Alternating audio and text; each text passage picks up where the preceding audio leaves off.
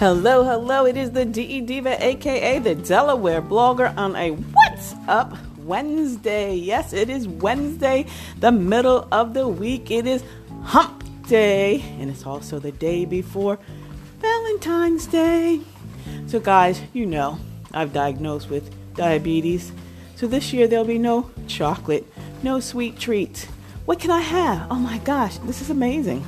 We'll see what hubby comes up with. But I hope that you have a wonderful Valentine's Day with your boo, your bae, your sweetie, whatever you may call him or her.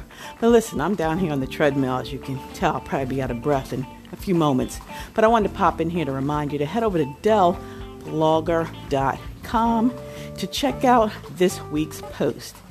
Actually, if you missed last Friday's post, it was a great one, so you got to head over there. But on Monday, I listed out 28 days or 28 quotes in celebration of Black History Month, 28 quotes from 28 famous African Americans, and there were some great ones, so you need to head over there and check it out.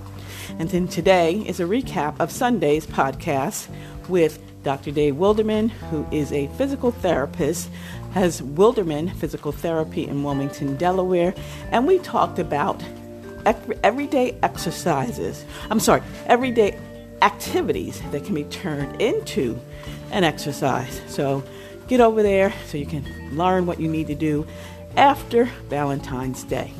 And you know what? I'm going to be making a pivot and a transition on my blog, more health and wellness since my diagnosis, but that doesn't mean I'm not going to do the fluff and stuff.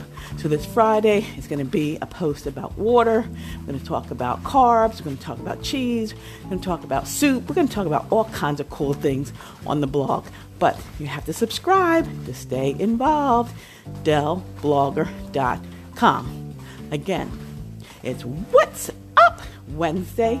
I hope that you have a terrific Thursday. Happy Valentine's Day, and I'll check in next week. See ya. It's the DE Diva, aka the Delaware Blogger. Bye.